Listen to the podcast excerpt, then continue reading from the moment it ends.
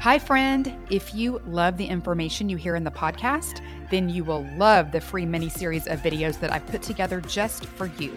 It's all about the biblical blueprint for health and teaches you exact principles I've taught to thousands of Christian women that result in weight loss, better sleep, increased energy, clearer skin, and sharper brains.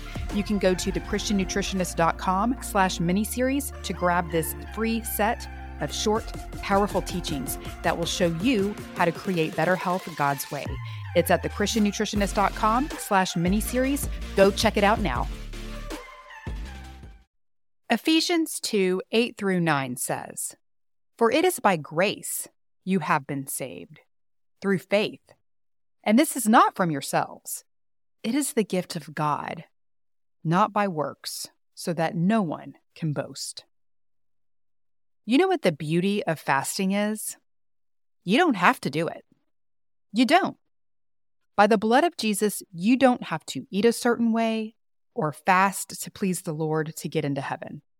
You don't have to fast, just like you don't have to go to church or have to read your Bible. But do those things make you healthier inside and out? Absolutely. Fasting is a holy tool that helps you lower inflammation, burn fat, lose weight, ease digestion, sharpen memory, and increase focus. And it doesn't require long, extended, multiple-day fasting. You can go anywhere from 12 to 16 hours on a regular basis and get amazing results. God designed our bodies to be able to handle and thrive upon these times of eating and fasting. Good things happen in the eating window, and good things happen in the fasting window. We activate so many health benefits in that fasting window. But sadly, so many people don't allow enough time for those things to happen. We are at our healthiest when we align our body with its intended design. So do you have to fast?